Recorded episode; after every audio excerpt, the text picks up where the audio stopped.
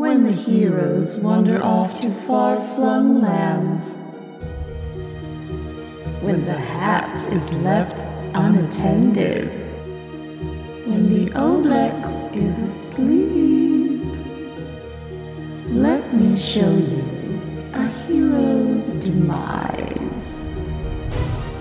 You have elected the way of pain!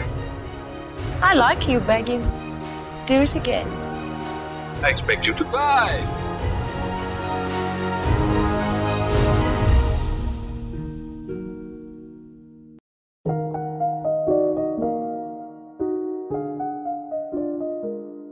Hello, expendables. In case you haven't figured it out, the so called wise adventurers are off gallivanting around the countryside. Little bit of compulsion, I was able to put on Ryu and some quick work on some slime trails with a mop. Here I am with all of you. Now, I don't normally do this. Ryu and I have a good working relationship. I help her with some DMing issues, and she lets me kill the occasional player. We're all shiny. However, recently it's come to my attention that some of our listeners don't know who I am or why Ryu works with me, and that just won't do. Fortunately, I'm convinced, dear Mikey, to get me the best recordings from the archives. Let me educate you all. For the sake of simplicity, let's start right back at the beginning. Oh, hey, Ryu, what have you got there? Oh, this? It's just a magic item I found in the Gnomish workshop. kind of looks like a Santa hat. Um, let me just have a look at the item card here. Uh, okay, Hat of the Killer DM. Uh, when equipping this hat, make a Constitution saving throw DC 15. On a failed save, the wearer becomes the Killer Dungeon Master for the remainder of the segment. You may repeat the saving throw once per round. Uh, this kind of sounds cursed to me. I think it sounds really cool. I'm going to put it on. That doesn't sound. Oh, okay, you did it anyway. Uh. All right, well, make a Constitution saving throw. A three? Really?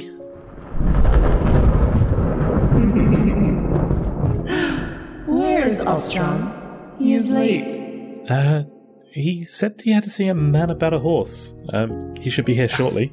Uh, uh, all right, sorry about that, Len Ryu. Um, this isn't Ryu. That's uh, our new guest host, uh, Killer DM. That's Ryu in a Santa hat that says Killer DM. Oh, really? No, no, no. I, I think you'll find that's a Killer DM. Uh, please, before the rocks fall and everyone dies. Ah, yes. I see now I was mistaken. Pleased to meet you. Please don't kill me. The pleasure is all mine.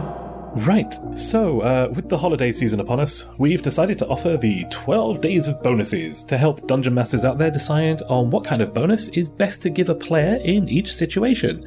So that means that, that uh, sorry, did, did you have a question? Give bonuses. Yeah? Two players? That's the general idea.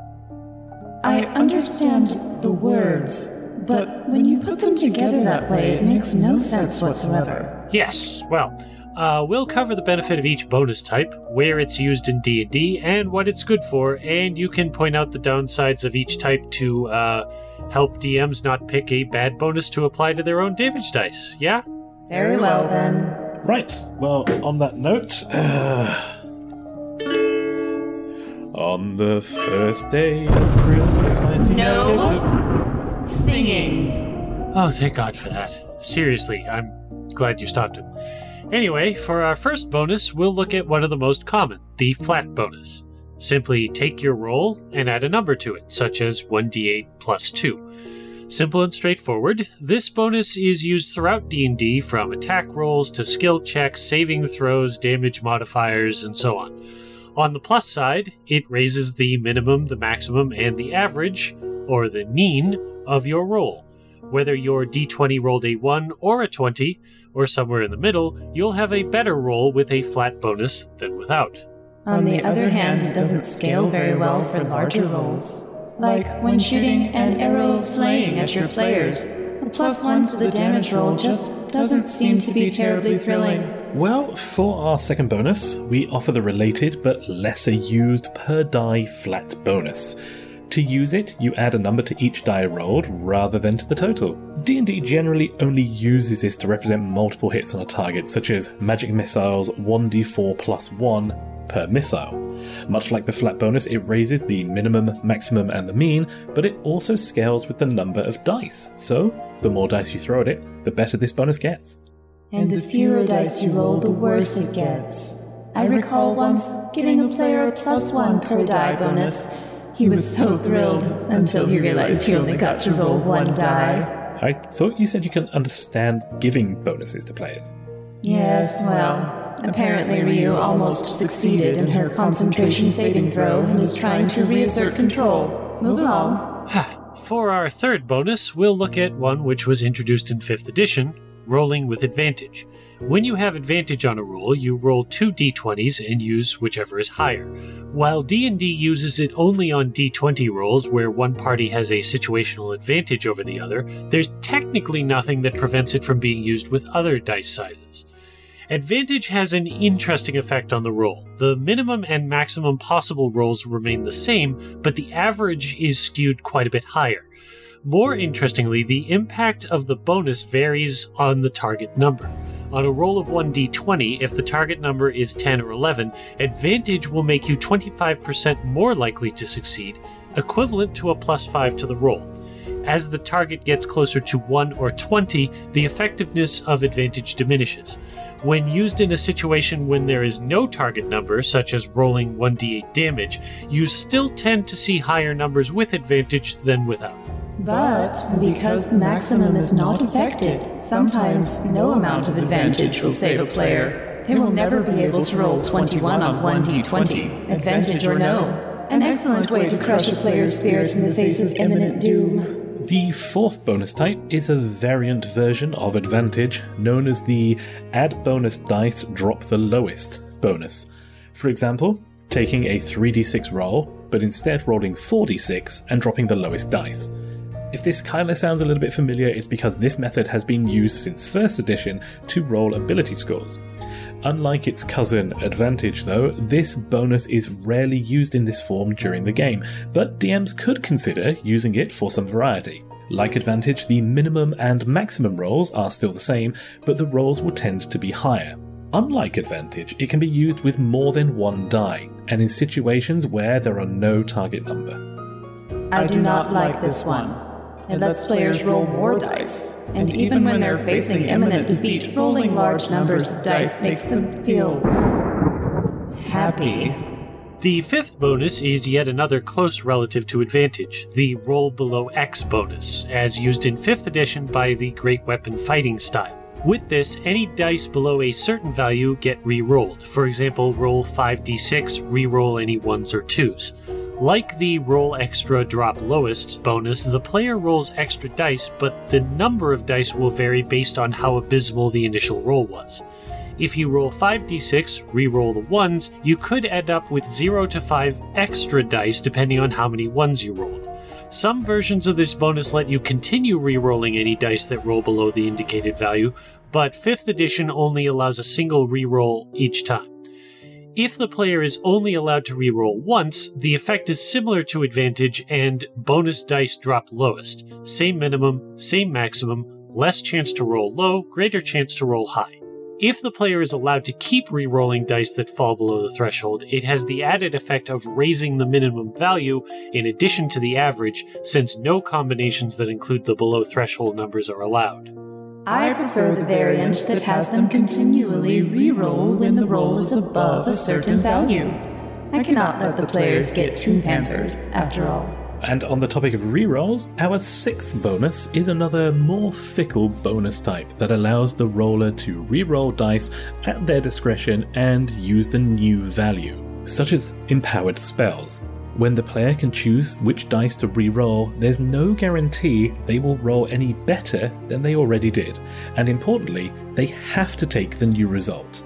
If they rolled a 15 and were hoping for a natural 20 but instead rolled a 1, then what would have been an acceptable hit is now an instant miss. Again, the minimum and maximum rolls are unaffected, but because of the uncertainty of the reroll, being too greedy can just as easily make the new total worse than the original. Something of a booby prize of bonuses. Yes, I do love watching players ruin themselves and save me the trouble of doing it for them. Continuing on, Really? There's more. uh, well, it's it's the twelve days of bonuses. We're only up to six. We still have. Look, amusing as it has been toying with you peons, Ryu is very close to succeeding on her saving throw, so I'm going to spice up her adventure notes for tonight's game. She could use a little bit.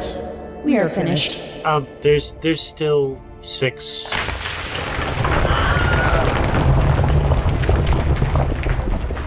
Did I stutter?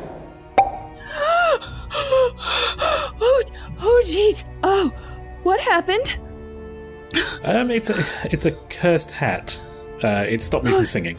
That that sounds more like a blessed hat to me. Uh, what happened to Ostron? Uh, you uh, you killed him. You said you were going to get on with some adventure spicing, so I'm just going to nip out and look for a janitor and probably a cleric. I came back to finish, of course, but it was just the organ donor droning on about mathy things, and I don't want to relive that. I'm really at my best when the rest of them are clueless about something and need me to set them straight. For example, this bit when they were talking about being evil. Really? You just gave her the hat? Look, it's not like the killer DM causes chaos or anything. She's lawful evil. That's manageable. Do I hear the sounds of overconfidence? not from me. We were just saying you're a good source of information for players that want to play evil characters. Oh my goodness, yes. There are so many posers out there that think they're so evil and still go to puddles when there are a bunch of kittens around. Pull up a chair, people. At some point in many a D&D player's mind, they say, I think I want to be evil. The thought could have come from a number of places. Maybe there was a really charismatic villain in a book or a show that you want to emulate. Maybe you've been the upright paladin of virtue in three out of four of your last games. And in game four, you were playing the benevolent nature druid, who still doesn't kill anything, and so it's time for a change. Or maybe you just really want to play a conquest paladin. Before you go running off to find a black wardrobe and a weapon that glows a particularly sickly shade of chartreuse, there are a few things you need to consider. Declaring that you want to play an evil character can make DMs and your fellow players nervous, particularly if the campaign isn't structured around the entire party being evil. I myself would see you as a rival, obviously, but only if you're actually being evil. Successfully playing an evil character in a D&D campaign usually requires answers to three questions. Are you actually evil? Why are you evil? And what is your evil plan? So, first off, are you actually evil? See, good and evil are subjective concepts to a lot of people, but Dungeons and Dragons tries to codify the ideas. Wizards of the Coast has tried to alter it a few times, but for most players, the good slash evil, chaotic slash lawful matrix is a good staple of character design. It's worth reviewing the basic idea behind what is considered evil in that matrix. It may turn out that you don't actually want to be fully evil, but would be better off suited to something on the chaotic or neutral tracks instead. If you knock every sapient attacker unconscious, you end up with a horde of prisoners after every battle. If you'd rather just kill them all, that may not actually be evil. That may not even push you off the good row as long as they were attacking first. You just have to kill them in the middle of combat. You can't execute them all after you've taken them prisoner. Similarly, handing villagers a bunch of swords and giving them a good rousing speech rather than crawling through the goblin dungeon yourself is still a viable alternative, even if it's a bit more on the neutral end of things. You're still not evil. On the other hand, if you find out the goblins are attacking because they want the village for themselves, and then you solve the problem by burning the village to the ground, Now you need to start adding a skull motif to your wardrobe. So, on to point two. Why are you evil anyway? A lot of people think playing an evil character in a campaign is impossible unless the whole party is evil. I mean, if someone in the party is doing good, the evil character will automatically stop them, right? Except that isn't really how evil works. Evil in D&D means you're always out for yourself. Every action should increase your personal power, influence, or wealth. Other people's feelings, motivations, and lives really don't matter at all unless they're directly helping you. If something is in the way of you achieving your heart's desire, you eliminate it as quickly as possible. Note that may not always mean killing them, but often it is. The key with evil in D&D is method and motivation, and for evil characters that's pretty simple. You just don't really care what their method is as long as it serves your purpose. It's very possible that an evil and a good character can actually want the exact same thing, but they're going to have very different reasons for wanting it, and their methods for achieving the goal are unlikely to be similar. For example, a lawful good and lawful evil character could catch a hungry child stealing food. Both are going to arrest the child, but while the lawful good character might use it as a learning opportunity for the child and possibly investigate why the family is starving, the lawful evil character won't give it a second thought unless that child can be of use somehow. Because of that difference of approach, it's very easy to cause conflict with other players, particularly if not everyone is on board with evilness either as their character or as a player. But this is worth noting. The lawful evil character involved didn't stop the lawful good character from helping the orphan. They just didn't help. Remember, in D&D the evil characters only care about their personal goals. They don't waste time stopping people from doing good just because they're doing good. If you're with a party of non evil adventurers and you don't want every session to devolve into a shouting match, either on the table or in real life, you need to remember that distinction. Now, you might ask, how is that different from a neutral character? And the truth is, sometimes it isn't. There aren't always situations where there are three distinct paths a good, neutral, and evil character would take. That's why it's actually possible to play an evil character in a party of other non evil characters. Now to discuss the final point. What is your evil plan? If I or any other DM are going to support your evilness, you have to meet them halfway by having a purpose. Unlike with good characters, evil characters don't usually require a lot of backstory to make them solid and playable. What they do need is a goal and a method. Look at the Joker, a character constantly held up as the personification of chaotic evil.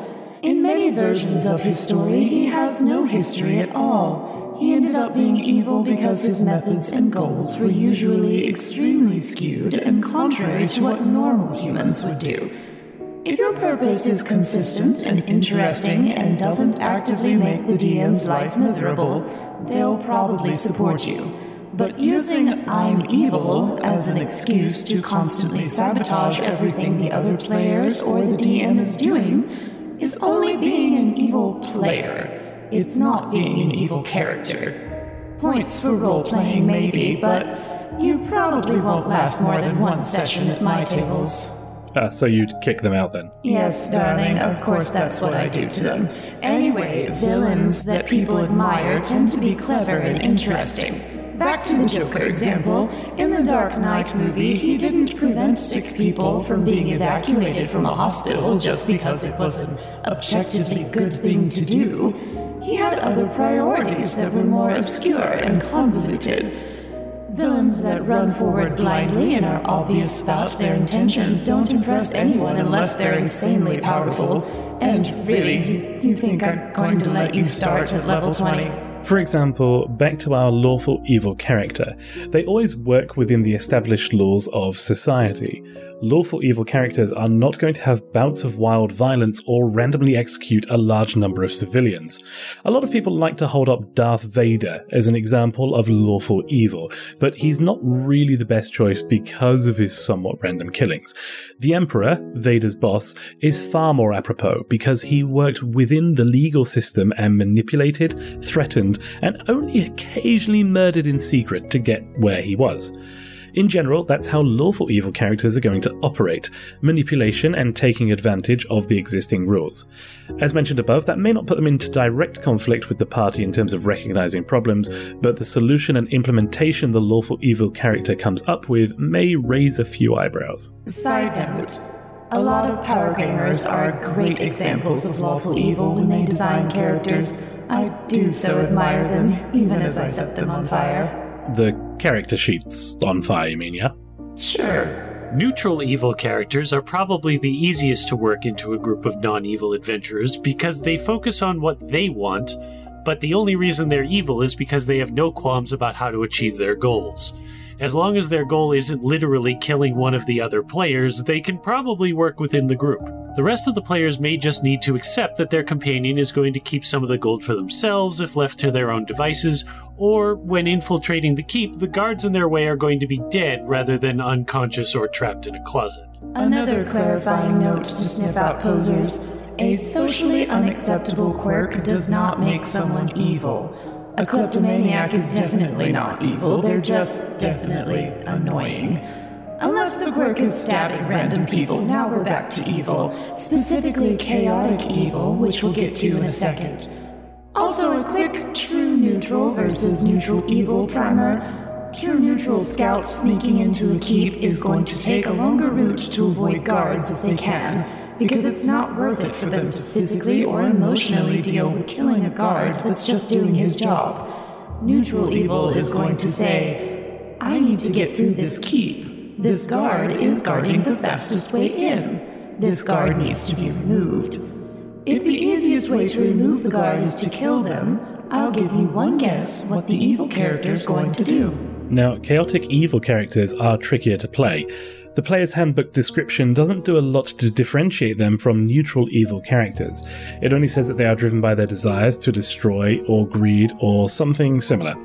Usually, this is interpreted as sociopathy. The character has no morals, doesn't recognize acceptable human behavior or conscience, and they're obsessed with a particular goal that's probably not within the limits of what most people would define as normal. It is possible to play one of these characters and still have it work within a group, but you definitely have to have a clear clear idea what the character's very skewed motivations are and work with your DM in detail about how these will actually manifest. Here's a quick example.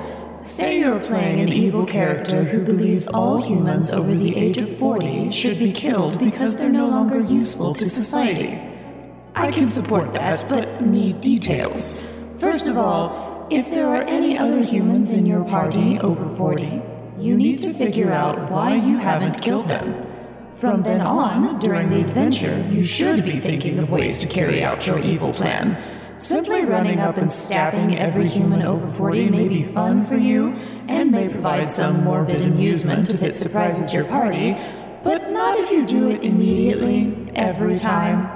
If it's annoying the other players, they'll either find some way to kill you or actively restrain you. If it's annoying the DM, your adventure will suddenly involve a lot of non humans.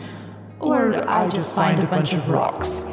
On the other hand, sneaking off during long rests while the party is unaware is a viable strategy that can lead to interesting stories.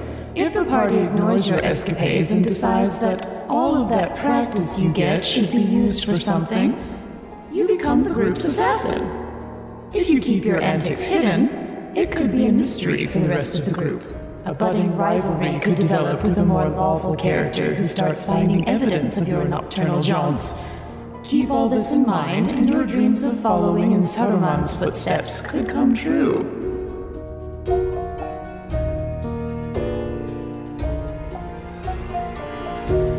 Really, I saved the entire segment. It would have been a disaster without me. I mostly work with the Spoony Brit and Ostrom, but sometimes I simply have to correct them on something, and Mikey's been around. This was the first time that happened, when I needed to set the record straight on clerics. Where's the numbers guy? Oh, hey, Re. Um, uh, you got the head on Killer DM. Okay, hi, Killer DM. Uh, what brings you here? Clerics. Oh, really? I kind of always assumed you were created by a warlock devoted to Asmodeus or something. I'm not in the mood, Limey. Now, where is he? I need numbers. Who? Uh, Ostron? Um, he's not here. He's been kind of waylaid by kobolds. Shame. Still, I guess kobolds need kidneys too, after all. I'm I'm pretty good with numbers. Oh, you're so gonna regret that. You are good. Grab your calculator and get over here. I need to tell people how wrong they are about clerics. Except you start. Tell me about clerics. Okay, well, uh. Well, if you're putting together a standard venturing party, bringing along a cleric is such a good idea that it's practically a requirement. The most obvious reason, of course, is healing. Clerics are the most reliable class for healing in Dungeons and Dragons thus far, and have a couple of archetypes like Life and Grave Domain that boost the efficacy even further.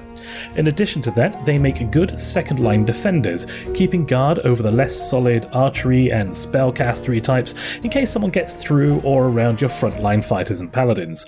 Having a cleric moving back and forth defending your vulnerable damage dealers whilst keeping the front line topped up with hit points is a pure staple of D&D tactics. Right. All of that is wrong. At best, it's an attitude held over from older versions where clerics were the only way you got any kind of healing other than potions. At worst, you've got power gamers whining that they're supposed to be doing all the damage and don't want to share. If all you're doing with your cleric is standing around healing people who can't find gelatinous cubes unless they walk right into them, or blocking sneaky goblins waiting for the ranger to line up their shot, you need to rethink your party. Kill them all, go find some new friends. I don't think the cleric can do that. Oh, new guy. Mikey, do, do you want to help the Spoony Brit out? Right, so if you look at the spells available to clerics and focus on the ones that do damage, the cleric is extremely efficient at it. At the cantrip level, Sacred Flame and Toll the Dead both have d8s as their base damage, putting them only slightly behind Firebolt and Eldritch Blast, arguably the most common damage cantrips. However, Toll the Dead has that quirk where you do d12 damage if the target has already been hit. That turns it into the cantrip with the best combination of range and damage in the game without special modifiers. If you take a 6 turn combat where the wizard is casting Firebolt and a cleric does Toll the Dead at d12 damage, the cleric actually out damages the wizard on average by 2 to 5 hit points. Moving on to actual spells, at first level, Guiding Bolt again wins the range and damage comparison. At 120 feet, the only spells that match it are Chaos Bolt and Magic Missile, and only Catapult will beat it, but all of those spells do less than the 4d6 damage that the cleric enjoys. Moving a little higher on the chart, Spiritual Weapon lets you do 1d8 damage as a bonus action whilst the spell is active, meaning you can still do a spell or cantrip damage on top of it. After that, however, the cleric begins losing by comparison to damaged spellcasters. They don't get any new ranged spells until the 5th level, and even then, Dawn and Flame Strike's damage pales in comparison to the spells like Immolation and Maelstrom, though Insect Plague's lingering area of effect can increase the overall damage done. Oh, wow. No wonder you guys lost the war. Uh, excuse me? Why does it matter that they only have a few damage spells? Do you see a rogue pulling a different weapon out of his belt every turn? But apart from that, why is the cleric standing in the back? They get d8s for hit dice, which isn't great, but it's better than the pure spellcasters. So they're going to have a decent number of hit points. But apart from that, they can wear medium armor and carry a shield. If you give a shield to a wizard, they just try to sit on it and meditate. And if they take a hit, guess what? They can heal themselves. If they have that spiritual weapon going and an attention span better than a squirrel's, they don't even have to sacrifice doing damage. But that's just the part where they stay alive. New guy, tell Lennon what happens if you stand next to a cleric. Well, clerics in close combat have a couple of options beyond just hitting someone with a mace. First of all, the cantrip Word of Radiance can do 1d6 damage to every creature within 5 feet. And unlike Thunderclap, it doesn't let everyone know where you are. Right, but at level 1, the clerics can inflict wounds. That is currently the most damaging first level spell in D&D based just on numbers. Once clerics get higher up in levels, they get access to Spirit Guardians. That spell does an automatic 3d8 damage to all creatures within 15 feet, and the caster can freely exclude targets, such as allies. if you must. Okay, looking at this, I can kind of see your point. At higher levels, they can use Holy Weapon on their own weapon and add 2d8 radiant to its base damage, and it has a 30 foot area damage component when it's dismissed. Also, Blade Barrier does a lot of damage when a creature's in it, something that can be devastating if you have colleagues who can push or halt movement, or if you've got the enemy confined into a choke point. Up at the highest levels, Firestorm and Earthquake can cause widespread damage to entire groups. But I know what some of you are thinking. I just got this gold filigree armor and a nice dragon on the shield, and I don't want it scratched. Why is there a dragon on the cleric's shield? Look, I don't get rid of Ryu entirely when I show up, okay? Anyway, if you don't want to do the work yourself, get someone else. Clerics have a huge array of spells centered around creating, forcing, or summoning other beings to do their bidding. If the death domain wasn't enough of a clue, clerics make great necromancers with access to animate dead and create undead. Beyond that, they have spells like Command, Guardian of Faith, Planar Binding, and Planar Ally at higher levels. Doesn't that last one cost money? That's when you cast Hold Person on the rogue and borrow some. And it only costs money if you care what the creature does when it gets there. Personally, I just summon a pit lord, banish myself, and then come back after the mess had sorted itself out. We'd already established your other party members aren't worth keeping around. Speaking of hold person and banishment, there are still a lot of cleric spells that make things easier for the party to take out monsters with a cleric's intervention. Any individual caught by hold person is easier to hit. And the aforementioned guiding bolt gives advantage to the next attack on a hit creature. And of course, banishment can remove a troublesome creature for a full minute or 10 rounds of combat, provided you maintain your concentration. We're getting off track here. The point is, look at all of that stuff we just went over. For lower level spell slots, the cleric has access to the most damaging spells. They have the same number of spell slots, more hit points, and much more armor than people in robes with the books and the staves. If anyone gets close to them, they just turn on their own personal whirling vortex of death and heal away any damage they take. So why are they always sitting in the back healing other people? Well, again, they are the most efficient healers in the game. New guy, Mikey, is it? I'll make you a deal. If you beat Lennon to death with this mace, I will let you keep your kidneys.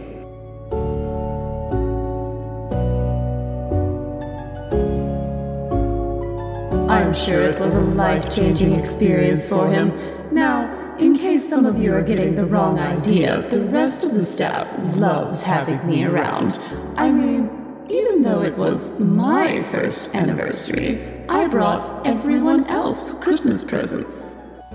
Oh, there you are, Lennon. So nice to see you again. I can't help noticing it's Christmas. Yes, Kay? Go ahead. Try using that name. No. Okay, uh, yes, Killer DM. I just can't even begin to tell you how good it is to see you. uh, it's your first anniversary here, isn't it? It is, but you know what it's not? Uh, no? Thanksgiving. Do you remember anything about Thanksgiving? Well, n- not particularly, but that's because I'm British, so. Still can't get those power cells to recharge right. I wonder. Oh! Hi, Killer DM. I guess I should have expected this. Yes, you should have. You should have also invited me around for Thanksgiving. Like I asked. Uh, well, I was at a family yeah, I, I had a I had a thing in the workshop. No, no, don't worry. I'm letting bygones be bygones. For now, I've come here to share with you what gifts you might bestow on your players from my own personal notes. Oh, this should be fascinating. It will be, I assure you. Just read from your sheets, gentlemen. A lot of the reason people get excited about Unearthed Arcana publications from Wizards is the possibility of new rules mechanics that make the game play differently. What a lot of people don't realize is there's a lot of ways to change the play of the game right in the Dungeon Master's Guide. I myself usually pull out loads of tricks from the book when I'm running my games, the optional rules available are often fairly well balanced. Or, if they aren't, there are descriptions of how the feel of the game might change if you use them. I obviously don't care about the balance bit, so here are a few of my favorites that widely skew things in my favor most of the time. We'll start with a mechanic that's actually something from 4th edition flanking. The rules are listed on page 251 of the Dungeon Master's Guide. Flanking takes into account the physical position of characters on a battlefield when they're facing an opponent. If two allied characters are on opposite sides of an opponent and neither of them are incapacitated, both of them get advantage in attacking the opponent. This is one of my favorites because I think they forgot how hard it was to do in 4th edition. See, back then, if a character was adjacent to an enemy and moved at all, they provoked an opportunity attack. In 5th edition, you can literally run circles around an opponent, and as long as you never leave their threat range, they don't do anything, so it's laughably simple to line the monsters up for flanking. Most player groups have at most three or maybe four fighters who don't start crying in melee combat. I can throw 12 creatures on the field and totally surround a character in a grid map with creatures to spare.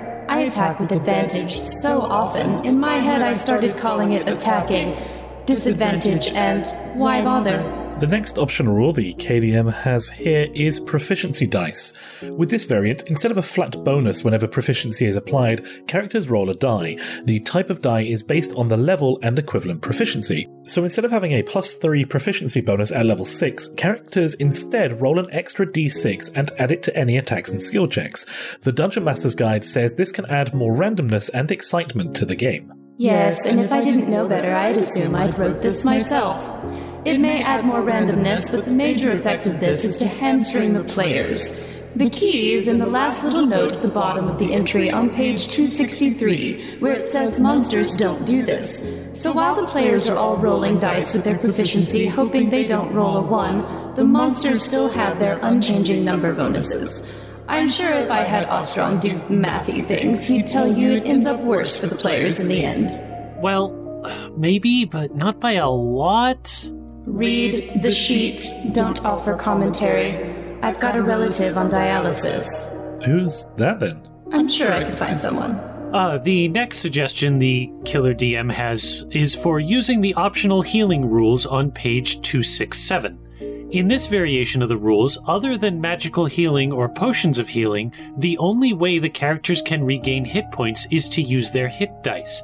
Characters don't regain their full hit points after a long rest, they only regain their hit dice. I don't always use this one because I sometimes feel bad for the clerics. If you thought people were badgering them about healing before, Next on the Killer DM's list is Side Initiative from the Dungeon Master Guide, page 270.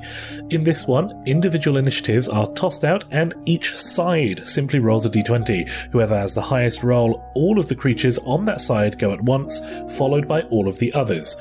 Uh, it kind of seems like it would let the players coordinate and cooperate more. Doesn't that kind of not really follow your theme here? Mm-mm. Look at the part of the text I highlighted. Ah, okay. To quote the Dungeon Master Guide, this variant makes your life as a Dungeon Master easier. Oh, okay, that clears that up. Now the Killer DM wants to talk about injuries. Oh, stop flinching and read. I meant the rules, not anything I may or may not be thinking about doing to you. Okay, uh, page 272 has a table to roll on that inflicts lingering injuries. It suggests that these effects can be triggered by dropping to zero hit points, or failing a death save by five or more, or even just taking a critical hit.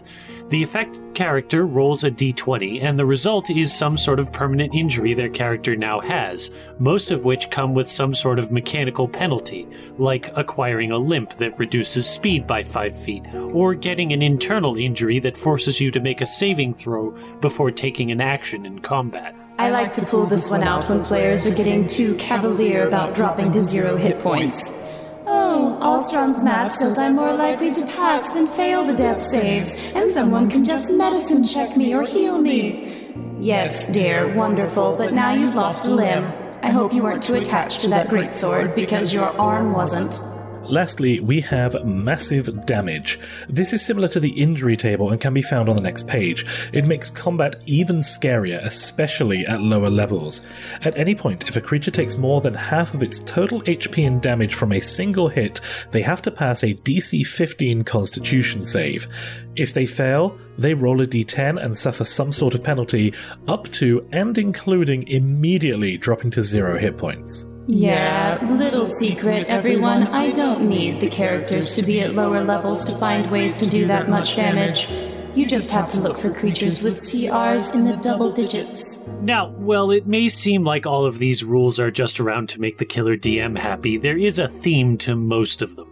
The basic rules in D&D are designed to keep the players alive most of the time, and at times it can feel like there's no risk. Some DMs and players want there to be serious consequences that have to be considered when characters are seriously injured or wounded, and they want some acknowledgement in the rules that if someone is very well trained, they might perform better than average, but they're still going to mess up, and often more than just rolling a d20 might suggest. Aw, it's so nice you're trying to find the positive angle here, but let's be real.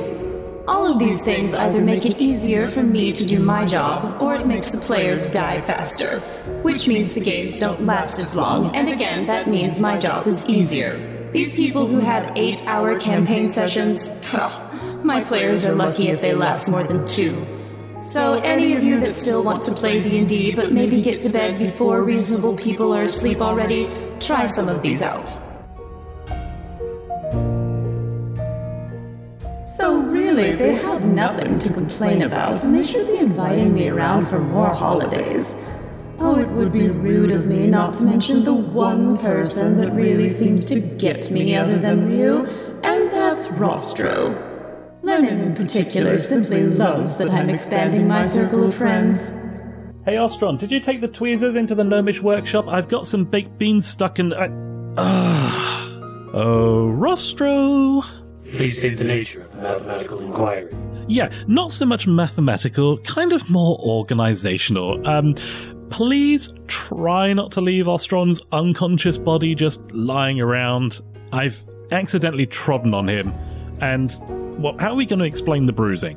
As I will not be cognizant at the time it becomes an issue, the dilemma is not commanding my attention. I suppose if you need to, you can blame it on me. Oh, good. You're here as well. That's wonderful. Uh, if you'll excuse me, I need to kind of go home again so that I can also phone in sick this week. Absenting yourself would prevent you from internalizing the content of our discussion regarding critical hits. Okay, how is that even a discussion? Because she hates them unless she rolls them, and you know they only happen once in every 20 rolls, so what else is there to talk about? Your information on the subject is alarmingly deficient. Please consult the output crystals and confer with my colleague. Uh, I honestly, I'd rather go and meet the HR Oblex. Lennon, don't make me use hold person. Ah, okay. All right. Um, Critical hits are a primary goal of many players in combat, and with good reason. The ability to roll twice as many dice when doing damage usually means the character's hitting harder than usual. If you have a character such as a rogue making a sneak attack or a paladin using smite, the number of extra dice rolled can cause scrambling even among those with the most extensive polyhedral collections. The impact of critical hits is such that the basic rule set provides few methods to improve chances of one occurring. The Fighter's Champion Path is the only overt class-based ability that modifies the likelihood of a critical hit being scored universally. The Warlock's Hexblade Path allows a critical hit to score on a roll of 19 or 20, but only if the target is under the persistent effect of the Hexblade Curse, which itself is limited in utility. However, as the Christmas tree wannabe over here can tell you, scoring a critical hit isn't guaranteed to be impressive. Dice don't care if you want to look cool, and every one of them has a 1 on it. I can't tell you how many times I've seen a player score a critical hit, roll their damage, and then realize they didn't do any more damage than they could have if they hit normally. officially, there isn't much you can do with critical hits, but if you examine the ways it used to be done and some of the more popular optional rules, the feel of critical hits can change a lot, both in how often they happen and in how devastating they are. Unfortunately for players, there aren't a lot of ways to make scoring a critical hit easier without wildly upsetting the balance of combat. As mentioned, only two classes and very specific builds of those classes make scoring a critical hit easier, and it isn't even a power that's granted through most magical items. The probable reason lies in the realities of the underlying math. A 5% chance may seem small, but when the frequency of dice rolling is taken into account, chances of a critical hit approach 100%. If the data were to be collected from average play sessions that included at least one combat, it is likely that one roll of 20, and more likely multiple rolls of 20, would result from each session. Now remember, that's taking everyone's die rolls into account. You might go 15 sessions without rolling a critical, but rest assured someone else at the table is enjoying those 20s. And I'm not at all sorry to say that given the number of dice I have to roll, it's usually me. If any sort of blanket rule were put into place to make critical hits easier, you don't want to know how easy it would be to make you all cry. Another possible problem with criticals is what the killer DM already mentioned. It is very possible to roll a critical hit and then end up doing less or the same damage as you'd have managed from a regular hit. Rostro has, unsurprisingly, cross checked multiple sources for how critical damage works and determined that the way 5th edition does it actually results in the lowest average damage per critical across previous editions of D&D and most other systems. However, its research also found some ways to eliminate that problem. The first one is looking back at older editions of D&D. In 4th edition, if a character scored a critical hit, they automatically did maximum damage. So if they had a weapon that did, say, 1d8 plus 4 damage and they scored a critical hit, they did 12 damage. Another variant that Rostro located was to roll normal damage and then multiply the result by 2, something that actually a lot of people do in 5th edition if they misinterpret the rules. The net effect of these solutions differs and only partially solves the problem as stated. The maximum damage solution eliminates the case where roll damage is lower than possible with a standard hit, but obviates the possibility of exceeding that damage. Anecdotally, a psychological drawback to that solution has been reported, as it eliminates tactile interaction with the polyhedral randomizers. Determining damage and then applying a doubling modifier mathematically results in slightly higher average damage results than simply rolling twice the total dice.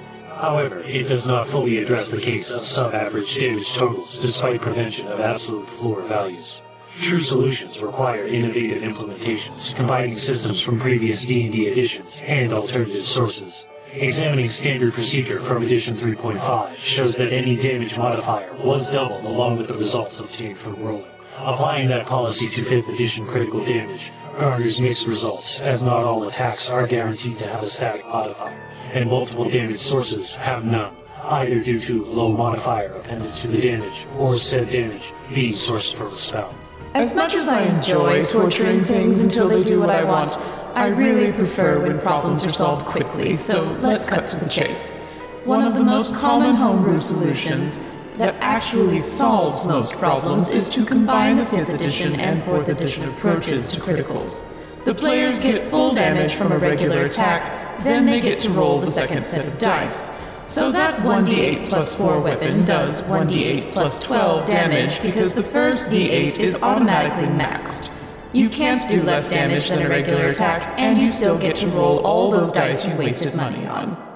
But this is all way too helpful. When players are rolling critical hits, they're happy, and that usually annoys me. So now we're going to cover how to make criticals less common. Believe it or not, getting a critical hit in 5th edition is actually easier than in most previous versions.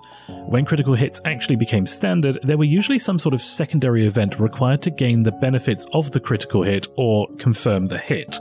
Now, as we already discussed, the standard critical results in 5th edition are less damaging than any previous editions, so having them show up more often doesn't actually have a skewed effect on gameplay. But if you want them to show up less, take a look at previous editions.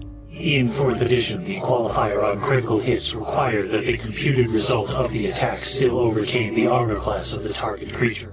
This standard was more significant in that edition as modifiers to attack and armor class increased steadily through levels.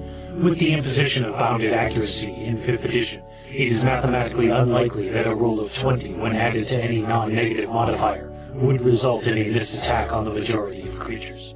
Significantly hampering the likelihood of a critical hit is more within the purview of the standard from edition 35. This lovely little monkey wrench makes it so that the first roll of 20 guarantees a hit, but it only becomes a critical after the attacker makes another attack roll, which also has to hit. The requirement of a second die roll means criticals are harder to make by default, and the higher the target's AC, the harder it is to guarantee the critical.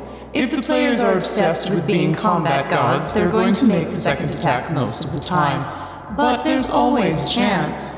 What I like about this one is that I don't have to worry about critical hits as much, as long as my creature has a high AC.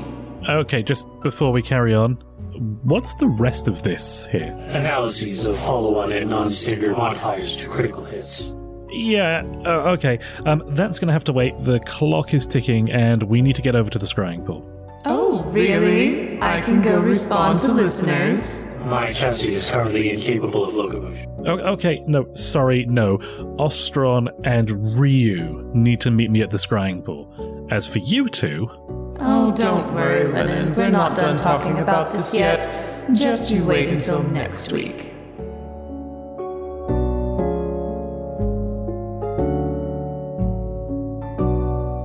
Introduce you, but unfortunately it doesn't work unless Ostron's around. It always seems like my favorite toys are out of batteries whenever I want to play with them. Oh, I know something that doesn't run on batteries. I wonder if Ray Ray left the door to the scrying pool unlocked. Yeah. At the end, understand? If you think this has a happy ending, you haven't been paying attention. Ooh, the pool is working. How nice. Let's see. There are a bunch of responses to those inane questions they think are insightful. That's boring. Oh, wait. Here are some that could benefit from my input. Let's see. Carcer. Hmm. He used to be a cave master. Bad run in with some adventurers, maybe. Anyway, he says, My players are level 10 and I'm struggling to challenge them in combat. I used the encounter builder, and it seemed that the players simply waste the opponents in short order. In the past, there have been dragons, giants, and beholders, but I never seem to stretch the players. Can you give me some advice? Oh, clearly I need to be on the show more often. Okay, Carcer, your problem is obviously a misunderstanding of the encounter builder. You see, it was poorly designed. It has something like five different ratings it gives to encounters, and really, you only need the one. If it isn't deadly, why are you bothering? If I had any programming skill, I'd make my own encounter builder that only has two ratings acceptable and weak sauce. I'm guessing you used dragons, giants, and beholders individually or with some small minions. Try throwing them all on the table at once. Let's see. Oh, Active Nick. I always wondered about that. Does he jog in place at the gaming table or something? Anyway, he asks Can my bard cast two spells in one round if one of them is a bonus action, like Healing Word? No. I don't care what the rules say here. No. Bards can do basically anything they want to already. You don't get any more toys. And if you try that at my table, we're going to see how fast you can run a mile. Because if it's less than six seconds, I'll have a few spells ready for you. All right, now, where were we? Bucket O'Chum wrote in and says, This isn't so much a question. Okay, look, Bucket. If you can't even get on board with the premise, I'm not going to waste my time on you. When you get yourself a dictionary and look up the word question, feel free to submit one. My wisdom is invaluable, but I don't waste it on people who aren't going to comprehend it in the first place. What's this last one here?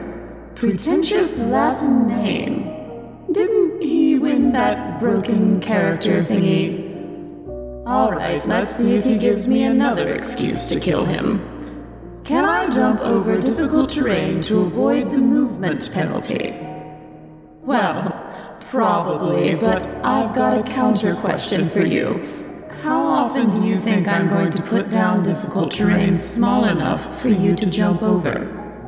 Ooh, that was fun. I really don't know why Ryu worries about me doing this. The guild house is still here. Nobody died. Now, when I come back, I want to see responses to the question why is my advice better than everyone else's? Send all replies to sendingstone at heroesrisepodcast.com or look on social media at heroesrised&d. I suppose you can go to discord.heroesrisepodcast.com, but I never bother with that, so really, what's the point? I'm sure the others will be back next week to continue babbling about you all. If you like it, be sure to tell them, even though some people don't need any more of an ego boost. Really, you should be listening for when I come back. Make sure you don't miss my amazing advice by subscribing to feeds.heroesrisepodcast.com. Or actually do some work yourself and look it up on iTunes, Google Play Music, or Stitcher. Oh, and my nightmare mount needs to be fed, so make that happen by giving me money at patreon.com slash heroesrised&d. Four dollars a month really isn't that much, but even so, if you send the money, at the very least you get to hear everyone else sounding like complete fools before the alchemists work their magic. Oh, and make sure to tell all your friends about me. I mean, I am the best thing that ever happened to this show.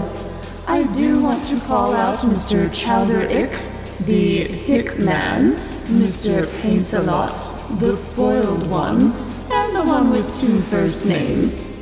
I'm watching you. Anyway, thanks to you all, I have a nice fireproof saddle done in calfskin. Keep it up. See. Oh, the staff should just be thankful I don't kill them on sight every time I see them. If they were really worried about it, they'd put a minimum dexterity score on the job requirements.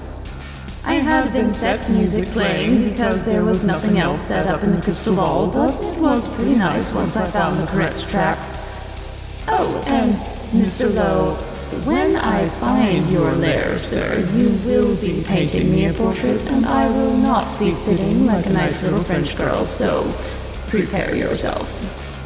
Now, I'm tired, so I'm going to go have a little lie down.